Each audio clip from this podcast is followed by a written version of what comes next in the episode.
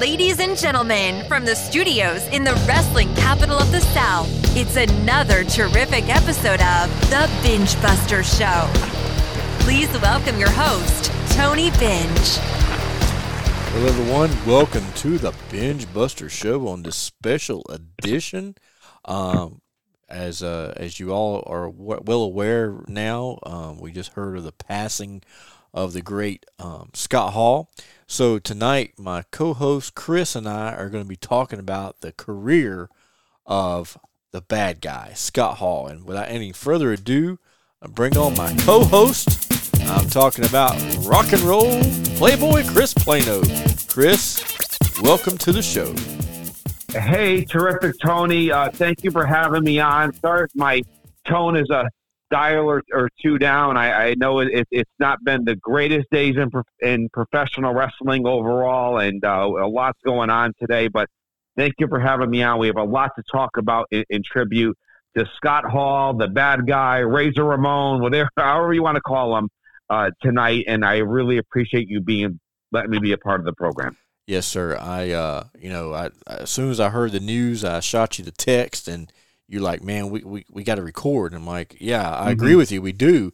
Um, you know, like, what do you say about Scott Hall that hasn't already been said? I mean, this, this guy is a, he was a legend, um, of, of them all. I mean, uh, definitely a trendsetter. And had it not been, I mean, I know Hogan was part of the NWO and Kevin Nash and all those, but let's be honest, man. Scott Hall is the person that really kick-started the NWO angle and got it to where it went. And but not only that, man, he he like set the tone of the the Monday Night Wars because he was like the first WWF at the time guy to jump ship and come to WCW, yeah. uh, and no one knew was coming. It was just a, a great, uh, a perfect surprise, and uh, it really kicked off those Monday Night Wars. It really did, Tony. And you know, it was to a, it, it was at a level where when Scott Hall walked out, they didn't even need to say his name; they knew the face. Yeah. If you're a wrestling fan, you didn't even need to say who it was. Yeah. They, there's an invasion. Mm-hmm. I mean, it woke up, and I'm going to the WCW, um, and it woke up the Four Horsemen. It woke up Sting. It woke up everybody. There's an invasion taking place from the WWF, and when he came walking down, I mean, the fans were going absolutely ballistic. That this is something special that is happening, and that we don't see every week on on national television. I don't know if we even see it ever again. Yeah, no, uh, I I agree with you. I, I don't think we'll ever see those days again of the invasion angles. Um, that was a special time uh, to be a wrestling fan, and uh, and Chris, I know during that time you and I were not only wrestling fans, but man, we were wrestling promoters and wrestlers, and mm-hmm. we we were right in the trenches, and we were kind of living off of we're, we're like like uh, some of that notoriety that that the Monday Night Wars had, it was really helping boost our business.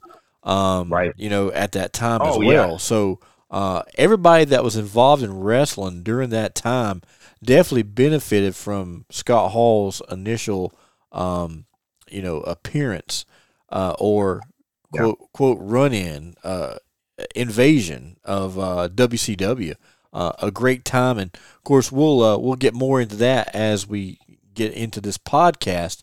But uh, some of the younger fans out there that might be listening to the show that may not know, uh, you know, the only thing they know about Scott Hall may be the Razor Ramon or the Scott Hall NWO character, but the Scott Hall character or the man, the wrestler, um, actually started. He um, began his wrestling career in 1984 uh, before rising to prominence after signing with the WWF in 1992 uh, under the name of Razor Ramon. But before that, in 1984, um, when he started wrestling, uh, you know, he's he, he he wrestled. I mean, everywhere that were, there was to go, uh, Scott Hall was there.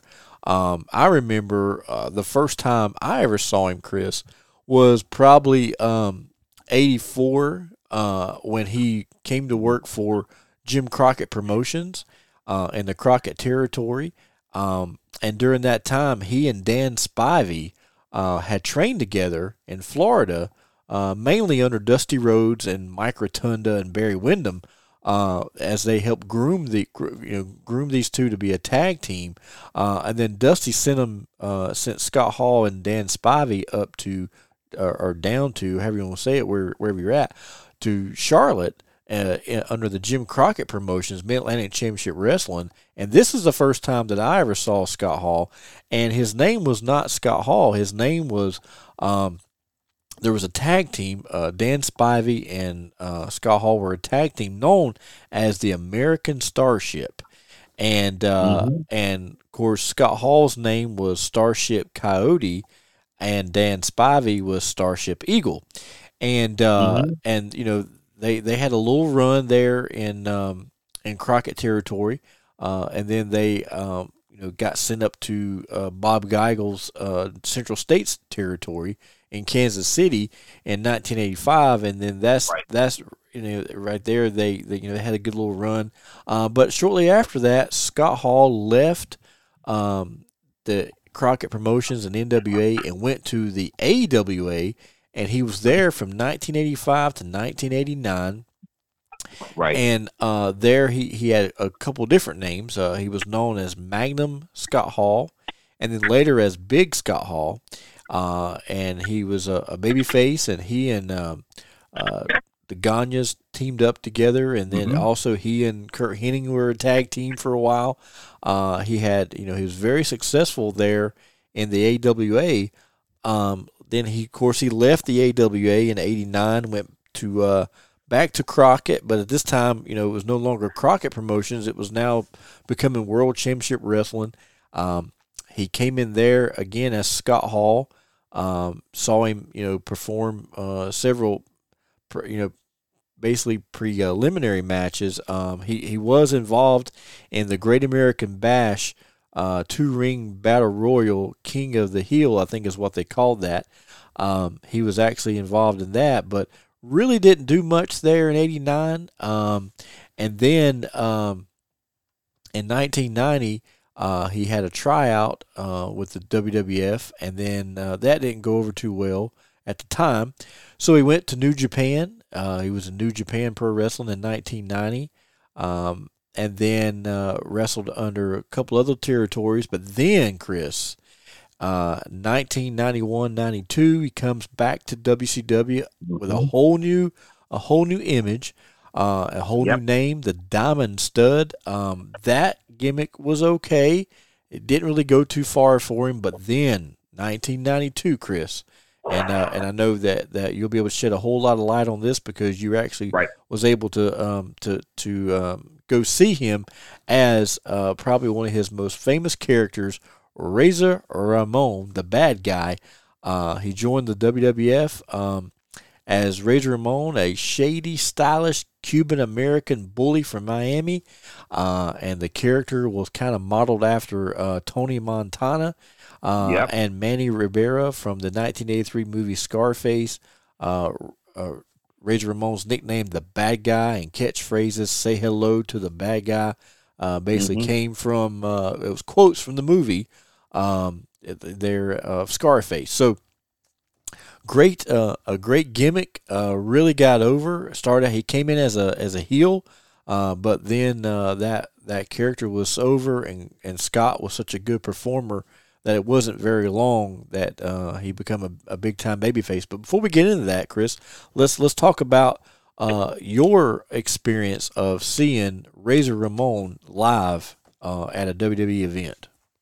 I, I, I, mean, Tony, it was uh, the perfect time for me. I was in college. I don't want to. I'm dating myself on the show here uh, a, little bit, but yes, in in 1992, uh, Razor Ramon did several um, um, cameo interviews leading up to his debut back what was then the World Wrestling Federation, the WWF. And in Worcester, Massachusetts, where I was going to college in Providence, Rhode Island at that time, about 45 minutes north, they did a classic Tuesday night taping. That's how they did it back in the day on Tuesday nights in the WWF. For people that are way, way, to, I'm going free social media. I'm going free everything here. Um, the WWF would film for four to five hours on a Tuesday night around 6:30. They would start, and they would film the whole upcoming month. What was going to happen, you know, take place on television for people to see. And that particular evening in the Worcester Centrum, I saw Razor Ramon wrestle at least three times, maybe four. Tony, we're going back so long ago. I know he definitely wrestled three times. I think he did four times all each hour, and it was against jobbers. They were they were two to three minute matches to put him over to keep building the storyline to whoever his first real star he would be against. But when he walked the aisle, it, it was impressive. I mean, big, strong. I mean, and he just captivated the crowd. And that's how Vince McMahon did things back in the day of how to promote his t- current talent and future talent was really back then was Saturday morning and Saturday evening and even sometimes Sunday one hour tapings versus what we see today on what Monday and Friday night now from WWE it was very very different back then. Um, and I want to say Razor Ramon also yes definitely the Scarface angle um, with Al Pacino and and all that stuff. But I also thought it had a little. And Tony, I might be off script here a little bit. I think it also back then had a little Miami Vice kind of angle yeah, to it as well because Miami agree. Vice was hot yep. back then. It was they actually when they brought Razor Ramon, in, it was kind of like the end of Miami Vice mm-hmm. and all their weekly episodes, but it was kind of like a little curtail there. It kind of reminded me a lot of that with the flamingos and the music and everything. So it, it, it but back then it worked. Right. It totally did. But one one of the cool things about that era, I mean, we're talking 92, 93, um, and Chris, even not in wrestling, but outside of wrestling, because mm-hmm. I remember I was in high school during this time. Um, right. And, uh, but the bright neon colors were really happening. Like, yeah. like everybody was, was wearing like the neon blues and the pinks and the yellows, and the greens, uh, greens. Yeah. Yes.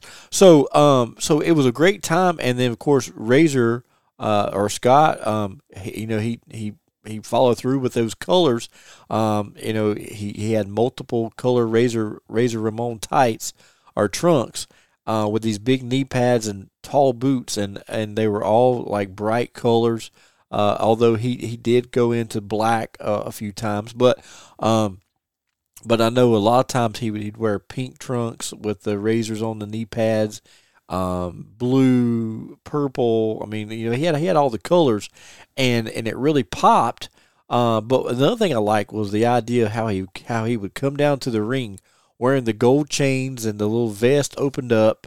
Uh, and, and then whenever he would get to the ring, he would take off the gold chains, give it to like the you know the um, the uh, ring attendant, and he would say in his you know his uh, his his his accent, he would say something like, uh, you know, uh, if something happens to this, something's going to happen to you.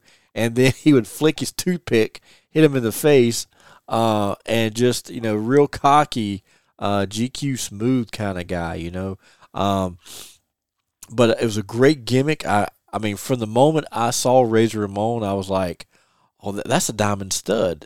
Uh, but at right. the time, I didn't realize that it was Scott Hall because you know Scott Hall was he had the big you know, the big like uh, Tom Selleck mustache, uh, the light mm-hmm. colored the light colored hair, and he greased back. Yeah. Um, but then when he became Razor Ramon, is like his hair was jet yeah. black, had this, this scruffy yeah, beard, right and and I didn't realize it was the same guy until years later, you know. And uh, but uh, right, but it was a great gimmick, and uh, I mean, straight off, straight out the gate, as he came on TV, um, he got put into uh, uh, he got put right into um, an angle with uh. Randy Savage, and uh, right, and of course he uh, helped uh, Flair win the world title from Randy Savage at, at one point. Um, and then uh, you know, so so I mean, how how much better can you get when you're uh, coming into the WWF and you're already in Right. an angle with two of the most popular wrestlers at the time, Randy Savage and Ric Flair? I mean, it don't get much better than that. No, no. I mean, he came in at a great time.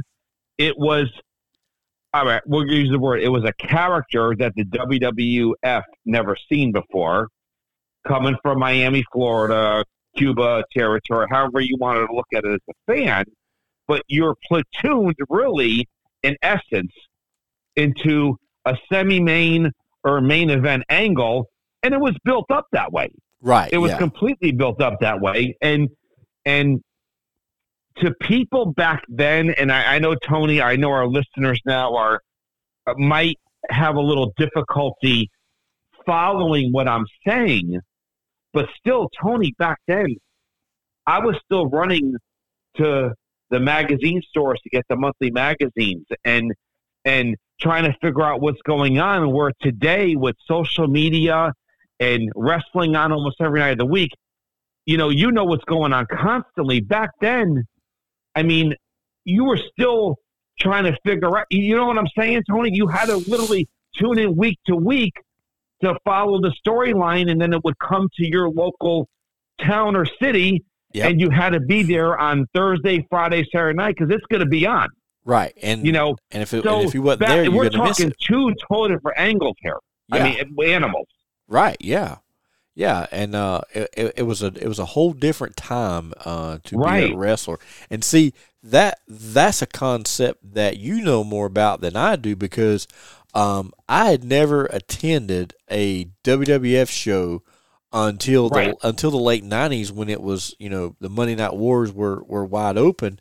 Um, and the the Attitude Era was was was in, was you know was wide open too, um, with DX and So- Stone Cold and all those guys. So I never, I, I missed out on the Razor Ramon and the Bret Hart and the Hulk Hogan. Uh, I never got to see any of that live. So, um, so the luxury, if I could expand a little bit, Tony, here, and not, not this has nothing to do with Razor Ramon, but I had the luxury, and Vince McMahon was notorious back in the day. He would always do his TV tapings local to Stamford, Connecticut. Obviously, travel, hotel, the guys. So Vince would do his TV tapings in Pennsylvania, New Haven, Connecticut. He would do um, uh, Worcester, Ma- close to Stamford, where he had everyone. You know what I'm saying? They were in New England, so literally, like I could walk out of the Worcester Centrum, and if I sat there and paid attention for four to five hours, and some people did, I would, in sense, know what's going to happen on television in the WWF for the next four or five weeks oh wow, yeah, because th- think about it. If you followed it and you kind of pay, all right, this is what he's going to put on television, and Vince was a master at this.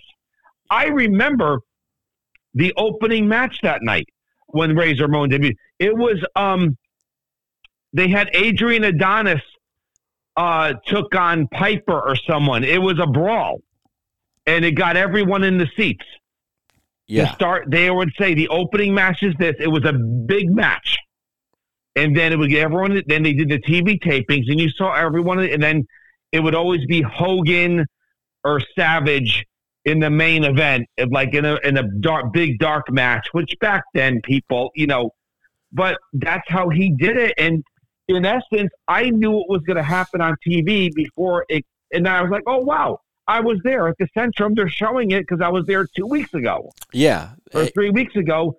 So you kind of got a preview of what was to come. right, yeah, And it was nice. It was like a sneak preview, yeah, yeah. and you were there live. And and and and you know, still talking about his WWF run. Mhm. Uh, May seventeenth on the May seventeenth episode of Monday Night Raw, uh, Razor did did two things. He uh, suffered a loss, but he also elevated Sean Waltman, or at the time known as the One Two Three Right, Kid.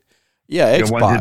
yeah. Uh, you know, he he lost to him, and then man, that that little feud took off. Uh, and then of course, you know, he had great matches with a lot of people. But uh, let's let, let's you know before we get to the WCW days, let's let's definitely not forget uh, the time. Uh, you know, the very first. You know, I, I know our good friends, the Hardy Boys. Uh, they they pretty much put you know ladder matches, you know, Right. on, on the map. But let's rewind Right. it a few years. Razor Ramon and Mhm. Shawn Michaels went out there and Yeah. tore it down at you know at the WrestleMania. The ladder match to, to you know Shawn came in with his version of the Intercontinental title. Scott Hall, Razor Ramon was was the current Intercontinental champion. So they put both belts up on the ladder and they and they went on. And of course Scott Hall, uh, you know, was victorious in that one. And I, dude, I remember watching that match, going, my gosh, what else are they going to do with that with that ladder? I mean, they were they were they were doing stuff that I, I couldn't even imagine uh, doing, Right. and uh, it, it was it was just amazing. So uh, definitely they were way way above uh, ahead of their time uh, dur- during that, and and Scott Hall always seems like he was always way ahead of his time. Um, and to me, uh, and I know Ric Flair is like considered a cool bad guy, uh, but I'm telling you, man, when when when Scott Hall came to the W to WCW doing the NWO angle, uh, man, he was Yep. the coolest. I thought he was the coolest bad guy. Uh, and at the time, I was a big Scott Hall mark. And if you go on my Facebook page and look, I actually, Chris, I had a pair of tight, a pair of trunks made just like Scott Hall with the with the with black with the red blood drops and everything, and um and uh but then of course Uh, and, and I yeah. lo- I liked it. I only only wore it a couple of times, but because I didn't want people. But oh, he's, he's a he's a Scott Hall mark, which I which I was a Scott Hall mark. I still am. Uh, I I, I loved the way uh, he worked in the ring, and I loved his uh, his his promos and how he would do the survey. I mean, Scott Hall Right. was. I mean, he was he was a tremendous, tremendous. Uh, you know, talent. I mean, yeah.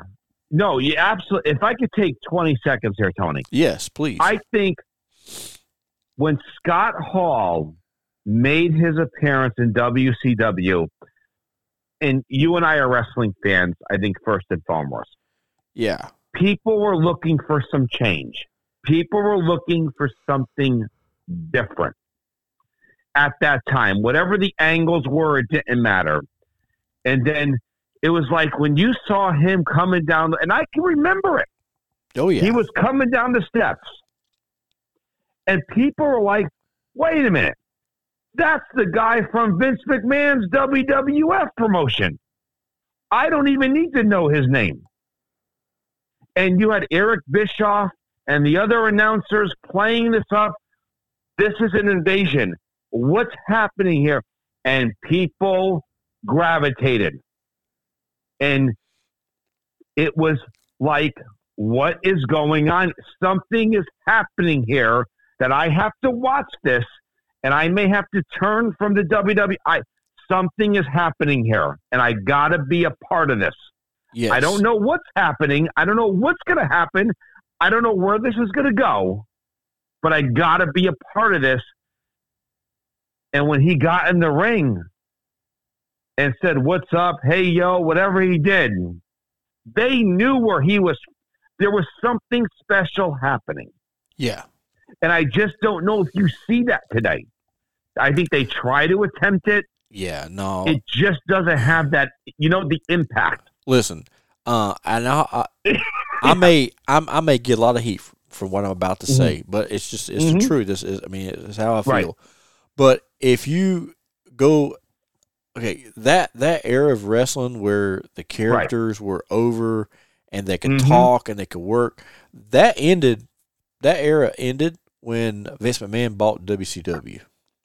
Right. uh, and, and and really it ended before that. Um, uh, but uh, the the the style and the the over, uh, if, if I can say the word overness, um, but at the time when I'd say from eighty six to ninety six is probably ninety eight. I, let me, let me go back. Eighty six to ninety eight or is is a decade, uh, a, a little over a decade of wrestling that we will never see again. Um, and I heard Stone Cold and the Undertaker both say this. Um, the the era of a superstar wrestler like Kevin Nash and Scott Hall and Ric Flair and Hulk Hogan, those those, those type of guys, um, never. it's gone and it's never going to come back just because there's there there there's just it, it that was just an era that is gone and and and, and like I said it, it'll never come back. Um, now the guys and girls today on TV they're doing fantastic jobs at what they do, but I just think the whole element, you know, because back in the because now you know somebody can get on get online, pull it up, and go, okay, what's happening? Who's who's coming? You know, who who who who's leaving AEW going to WWE? Who's leaving WWE going? So we, we all know that, but in the '90s we didn't know that. Um, right. So I I think that that hurts it a little bit as well. Um, as far as um, you know, the element of surprise is is kind of non-existent at this point. I mean, Tony, I think it boils down to this. I mean, the talent today is not like the talent from the early, the mid '90s into the late '90s. It's just it, it. They listen. Do they put butts in the seats? Yes, they do. Where I'm not going to deny they don't.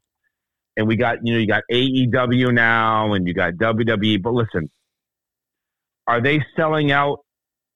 You know the Silver Dome at ninety two thousand people. Tony, you were in uh, putting. I mean, they could put butts in seats, but they can't. It's just not that national attraction like it once. It is still, but it's not on that level. Right. Yeah. It's of what it once was. Yeah, it's definitely not on that level. Uh, the promos are not where they were in in 97, 96. Um, but let's and so so yeah. talking about that, let's let's get into that. Okay, 1996 through 1998, uh, Scott Hall came mm-hmm. back to WCW. Um, he uh, you know uh, he he left the WWF and uh, you know came to WCW. Um, he made his first appearance on WCW television just just uh, days it seemed like um, after leaving um, WWF. Uh, so actually, it was. I, I, think he left his last appearance on uh, on WWF was on May the twenty seventh. Um, I, am sorry, the week uh, uh the week before that. So May the twenty seventh was when he made his first appearance. Scott Hall made his first appearance on WCW television, coming out on TV saying, mm-hmm. uh, "You know who I am." but you don't know why I'm here. And that and those were like very uh, that, I mean when when you saw that and how he interrupted a match that was about to take place, um, it mm-hmm. seemed really real and really off the. It, it wasn't your everyday wrestling angle. Um, mm-hmm. He didn't come into the ring and start beating. You know, he didn't do that. He got in the ring and got right. got the microphone, and even Tony right. Schiavone them sold it. Like, well, wait a minute, what what's going on here? Mm-hmm. And then as the weeks progressed, you know, he talked about I'm I'm bringing somebody else, I'm bringing somebody else, and then he right. brings Kevin Nash, and it's like, oh yeah. wow, you know. Um, and everyone knew who he was. They didn't have to say his name. They knew the face. They they knew who they were, and uh, and didn't during, matter. It didn't matter at all. And then uh, and then of course at the Bash of the Beach is when uh, Hogan came out and he became the third man which only made it made sense for Hogan to be the third man, seeing how Hogan's the one. You know, they were they were trying to portray that that the WWF guys were invading the WCW, so it only made right. sense for Hogan to be part of that. Um, well, I also think, well, yeah, but I also think Hogan may have semi jumped on that. That this that was the new cool thing, right? In yeah. wrestling, I it's like, oh wait, wait. I mean, because Hogan, I, you know, at that point, Tony, and I don't, and I don't want to take away because we're talking about um, Scott Hall here, right? But I also think Hogan was in a little holding pattern at WCW at the time, and they didn't know. Not they didn't know what to do with him, but was he fully accepted? No, because he was a WWF guy. He was the world Right. heavyweight champion. and the thing about WCW fans, they, they a lot of them were Crockett fans, and Mhm. during the Crockett era, WWF, Right. you know, they were like the cartoon characters. They were Right. they, they were the fake stuff. Where Ric Flair, Dusty Rhodes, the Road Warriors, that that was real stuff right there. Um, so I think that's one of the reasons why Hogan never was he never got over as quote Hulk Hogan. He had I never felt he was fully accepted. no, no, he. You're right. I Yeah. agree with you. No, he he never was. Uh, so him turning heel, uh, was the best thing for his career at the time. But not only was it the best thing for his career, but it was the best thing to really kick off that NWO uh, angle and and get it red hot, and it did get hot. Um, but I think Oh, they were throwing stuff in the ring. I mean, Oh. Bischoff knew if I'm good. If well, I think at that point, Eric Bischoff said, "You know what? I'm going to roll the dice here, and I'm bringing Hogan in. And if I if it's going to go down in flames, I'm going down with the best in the business." right. But And I- Mean Gene, Mean Gene made that interview. yeah, yeah, and and Oh, Mean Gene, he knew I'm exactly you. what to say. Yeah, and and if- you fans go back and listen to some of our old older podcasts, uh, we actually play that. But uh, but anyway, uh, you know, I think that the NWO angle would would would have kept going strong had they not kept adding, you know, Right. people that that that that couldn't get over if they were if they were trying to climb a ladder. Um, but if if they'd I kept think people may have thought this was going to be the next Four Horsemen, or this was going to be the next right that invasion, and, then it got too crazy, and then Yeah. they tried to get Sting and Flair and the yeah fake Sting, the real Sting. It was a mess. It, was kind It of all over the place. Yeah, it was. But I feel like if they'd have left it like Hogan, Hall, Nash, uh, maybe X Pac, um, Randy Savage, just the, the, those few, and left it at that, I think the NWO Right, the top dogs. Yep, the NWO would would would have been great, and, and they probably could have got more out of it than they did. But they started adding everybody, even adding a referee to the NWO, and it just Yeah, you know, I mean, to me it was like, I mean, they added Elizabeth, which was fine, but then they oh added yeah, you got like Scotty Riggs and Buff Bagwell and, Yeah. and Benoit. You got all these, and I'm not saying those guys were great talents. They were great, great talents, but at the end of the day, they were mid carders. Right, They really were. yeah, yeah, and And it's like, and and of course they added um, Hogan's nephew. What was his name? Horace Hogan or what? yeah, it's like what's going on? And Mongo McMichael. I mean, what are they do? Yeah. I mean, oh, I don't know. Mongo, I don't know. Maybe not. I mean, yeah. but they just they were doing a lot of things to try to it was too much. listen, Tony, they were making well at that time. They were making pay per view sales, handle, and the big thing was it really wasn't about the end. Of, it was the end, but they were making money over fist on the Yeah. merchandise, they were. on the hats and the t-shirts with the black and white, Listen, I, I, and I, that's where it was coming from. I'm the first one to tell you. I had several NWO shirts. I thought the NWO Right. were friggin' over. I loved it. Uh, as a matter of fact, you know, uh, after the bash at the beach uh, there, um, the you know the, the you know follow the, uh, the next pay per view was um, you know they had Hog Wild. Uh, they had that in the summer at the end of summer, but then in the fall, uh, you know. WCW always came back to the Carolinas, and they always Right. had their fall brawl here in uh, here in the Carolinas. Uh, you know, when I say here, Winston Salem, North Carolina, they had fall brawl, and on that fall brawl, they had the War Games. Uh, Hogan, or I'm sorry, the NWO, Hogan, Hall, Nash, um, and then they supposedly had Sting, right, taking Right. on uh, Ric Flair, Arn Anderson, Lex Luger, who three of those guys were horsemen at the time, uh, uh, you know, in the past. yeah, Um, and then they had Sting, uh, but what you know, it was a crazy blow off. But you know, they they come out and um, make everybody think Sting turned heel, and they have a fake Yep. Sting. Uh, but I think that angle kind of like um, uh, I know for me as a as, as a fan at the time, um, to me it was like the promotion was was making me feel like I was ignorant and stupid. That could tell when that guy came out that wasn't really Sting. So no, so if yeah, you're like, yeah, so you're if if my right, so if if I'm in the crowd and I can tell you that I know that ain't Sting, then why wouldn't the, why in the world would they believe or or would, would they think that we we would believe that Ho, that, that Sting and Luger and Flair and Arn uh, didn't realize it wasn't the real Sting. I mean, right, right, right. You know, it was a kind of, but I understand. What, you know, their plan. They were trying to, you know, give Sting a, a new look, an updated look, and a new gimmick. So, right, uh, I understand that, but, but I also remember being there in Winston Salem on, you know, on the uh, set, mm-hmm. set ringside watching this show uh, as it unfolded. And I'm gonna tell you, Chris, um, even right now, sitting here in my studio talking about it, I'm getting goosebumps thinking about how how much heat that that match drew. Yeah. Um, man, I, it was on when when Scott Hall was out there and he was selling for Flair. Uh, man, I tell you, Scott in that match, the, my opinion, the two that really went in there and worked their butt off in that match was Arn Anderson and Kevin Nash. I mean, I'm sorry, Arn Anderson and Scott Hall. Scott yeah. Hall bounced. He well, bounced. Arn's always going to work it. Oh, so. Oh, I'm telling you, they bounced all over that ring two or 3 mm-hmm. times, and man, Scott Hall was just like, I mean, he was feeding and bumping, feeding and bumping, feeding and bumping.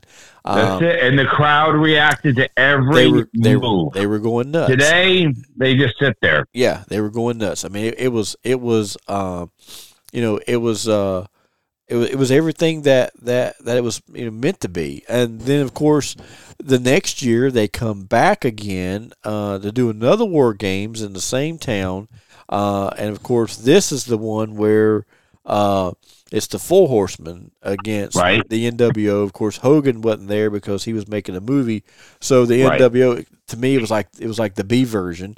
Uh, Scott Hall wasn't even in the War Games because he was in a oh. feud. He was in a feud with Larry Zbyszko at the time, so he. Uh, so a guy that was downgraded. Yeah, yeah, but you know, so but uh, but also you know, it was still. I mean, I still enjoyed it, but it but to me, uh, the best NWO War Games was the first one. Uh, it was just, mm-hmm. it was just great. Yeah. Um, but but of course, you know, Kevin Nash and Scott Hall went on to become WCW Tag Team Champions multiple times. Uh, Scott Hall was also the United States Champion uh, as he defeated Roddy Piper uh, there at Super Brawl and become the United States Champion. Um, and then, of course, WCW gets bought out in 2000 and he and of course Scott Hall left for a little bit. He went back to New Japan Pro Wrestling. He worked there for a little bit and uh, even yep. made even made a couple appearances in uh, ECW.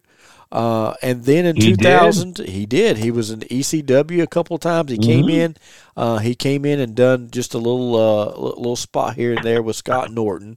Um, and then, of course, in 2002, he came back to the WWF when the when Vince McMahon gave the WWF a dose of NWO poison, brought back Hogan, Hall, and Nash. Uh, but uh, that didn't go too well because during that time, uh, Scott Hall was uh, battling some demons, and uh, uh, you know it, it, it just it, it, just didn't work out for him. Um, he left there and went to TNA and mm-hmm. finished up his wrestling career uh, there in TNA.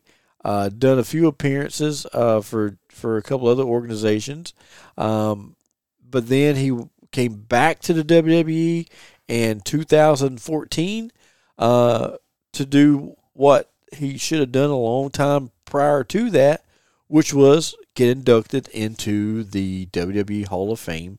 And he did do that. They made several appearances for him. Yes, leading up to it. Yep, and uh, so he came in, got inducted in the Hall of Fame as Scott Hall, and then of course got inducted again um, as the NWO. Um, so he's been inducted in the Hall of Fame twice under two different names, which yeah. is great. Which which is great. Uh, my opinion, he uh, should have been inducted in two or three times because he's just such a Hall. Scott Hall was such a uh, a great talent for the wrestling business and a great mind. I mean, he was you know, a lot, a lot of that NWO stuff was stuff he came up with. Uh, he would he and he and Kevin Nash would pitch these ideas, and uh, and then they would go with it. Uh, one of my favorite episodes of um, of uh, Nitro, Chris, you may remember this. Mm-hmm. Remember when uh, every year in the summertime they would do the um, they would they would take Nitro down to uh, spring break, and then they would. Oh yeah, right? with the palm trees and the yes, girls and yes. bikinis. Yes. And oh yeah. I love the one where he and Scott Hall or he and Kevin Nash. Um, oh came, Lord! They, they, they came there in their Hawaiian shirts and they had the beer. Uh-huh. Uh, and it, it, was like the, you know, they were spring breakers. It was it was it was funny. It was great. It was entertaining. I enjoyed mm-hmm. it. But but like I said, getting back to the Hall of Fame, uh, he's inducted into the Hall of Fame, and um, that is when he uh, said something during his Hall of Fame speech that I see I've seen tonight as I looked over at Facebook. A lot of people have reposted, but he says, yeah. uh, "Bad times don't last, but nope. bad guys do." And uh, yeah, they and, do. And he was a bad guy. And I'm telling you, man, uh, there'll be there'll, there'll never be another one like Scott Hall. Um, and uh, or Razor Ramon, he had some great, uh, some great uh, matches. He created a lot of great memories, and he really uh, paved the way for a lot of a lot of wrestlers, uh, promoters, uh, anybody uh, that um, you know met Scott Hall. I, you know, I, have I've heard so many people say, you know, what a, what a great person he was. I never got a chance to meet Scott Hall. I wish I had. Um, but several of my friends did, and they and they they said he was just such a stand up guy. Um, so, uh, um, you know, I'm very saddened to hear uh, of his passing today. Yeah, it, has been a, it's not been the best of days for professional wrestling today, Tony. But listen, Scott Hall. I mean, he was in some of the biggest moments of professional wrestling history and the history of pro wrestling. Um, whether it been his gimmicks that he did, his changes. Like I said, I I talked to you about his turn to Razor Ramon in the WWF, and then I mean when the NWO invaded WCW, that was huge. And all I can remember is you know Hogan in the ring talking about the NWO and people are throwing stuff at the ring and there's Hall and Nash right next to him and I don't know if you'll ever see that again. You may never see that again in professional wrestling. No. I mean, and he was a part of that. And, you know, he had a pulse on wrestling and he had some good friends around him, but he made his way through the ranks through various organizations, independent, national, however you want to look at it. And he came into professional wrestling at the right time and changed his gimmick accordingly because really, probably Vince McMahon was rolling the dice on the Razor Ramon angle. This thing's either going to fly or flop. Right. Yeah. Because you're going post Scarface, post Miami Vice, and guess what? It worked. Right. The fans jumped on it and they took it and it worked. And then he really perpetuated himself from there into WCW, and then the rest is really history. So good time for him from a timing standpoint. Just what was going on in the real world is a bigger picture. And I know some of our fans listening, we're going back 30 years ago. Right. I mean, that's a 30, 32 years ago. I mean, that's and that's a big stretch. yeah, and and and I'll tell you another thing that a lot of, a lot of people probably don't realize or, or know, but uh, you know, during his tenure as uh, Razor Ramon in the '90s, um, man, he was he was he was really over there. Um, yeah, he, he he even made a few appearances on the uh, live with Regis and Regis and Kathie Lee show. Uh, he was on there. Um, he even uh, made a cameo appearance on the Jerry Springer show. I mean, he was he was mainstream. I mean, Scott Hall. You know, a lot of people don't realize this, but man, he was mainstream. Uh, he you know he was out there.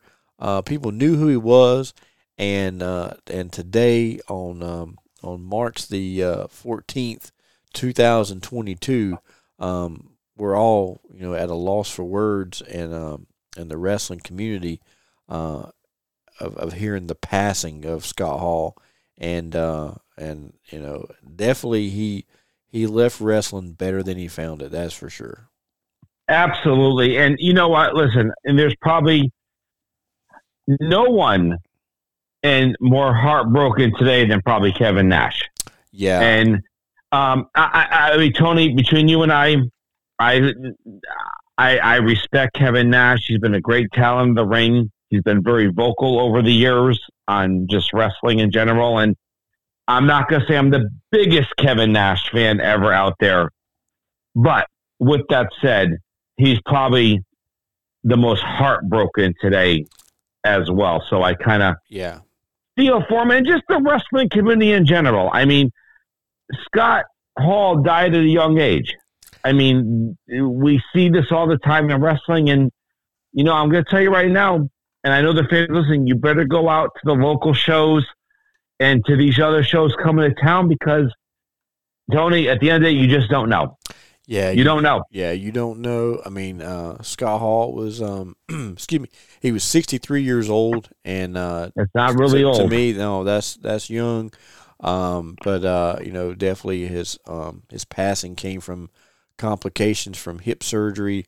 Uh, yep. understanding he had a blood clot, had a few heart attacks, and that's kind of what put him, um, you know, in the um, ICU uh, and on life support uh, the last couple of days. So, uh, but yeah, uh, getting back to Kevin Nash, uh, earlier today, Kevin Nash had went on his um, Instagram and um, had had put out a, a real heartfelt message, uh, kind of letting everybody know what you know what definitely what what what was around the corner. Um, so uh, we were all kind of hoping for the best, but uh, sometimes uh, the man upstairs has has better um, you know better plans.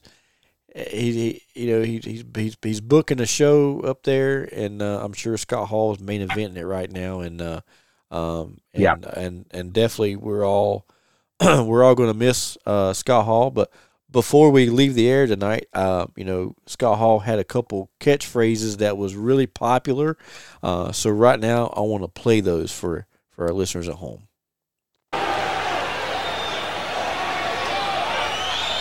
Hey yo.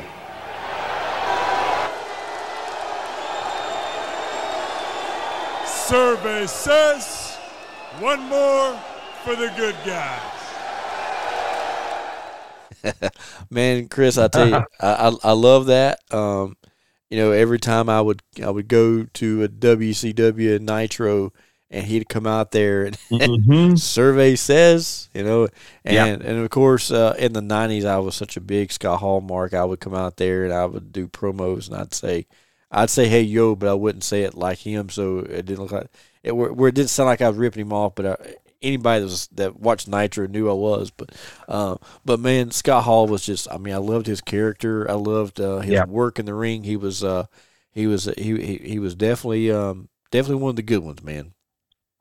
Man, Tony, he definitely was. And listen, I want to thank you so much for firing me up a little more than an hour ago, hour and a half ago, and recording this podcast we're doing this semi on the on the fly here. I'm going to be just straight up with the fans listening, but thank you so much. Hey, Scott Hall did so much for the wrestling business. It's much much bigger than you and I. I'm going to leave it at that. And he did great things. May he rest in peace. And uh, there's a lot of fans thinking about him tonight. His family, my condolences to family and friends, everything else. It's it's um, a sad day, but it's also that a reality that these guys are getting older too, that we look up to, and, and it's something we got to really recognize because they're getting up there in age and things happen, and sometimes it's more sudden than others. But uh, yeah, this was real quick compared to what Kevin Nash put out earlier today. That this was more grave than what it really was, and um, we got to be cognizant of that because these guys aren't going to live forever, and to keep them in our hearts and think about all the good memories and all the great times that they showed us in and out of the ring. Yeah, that's for sure. Well, fans, uh, as we go off the air today, uh, we're not going to be playing our normal um, our normal outro music. Uh, thanking everybody for listening to the show. Uh, what I thought would be uh, fitting would be a ten bell salute, and as we go off the air, we all take that moment, uh, those ten seconds, to think about the life and the legacy of Scott Hall.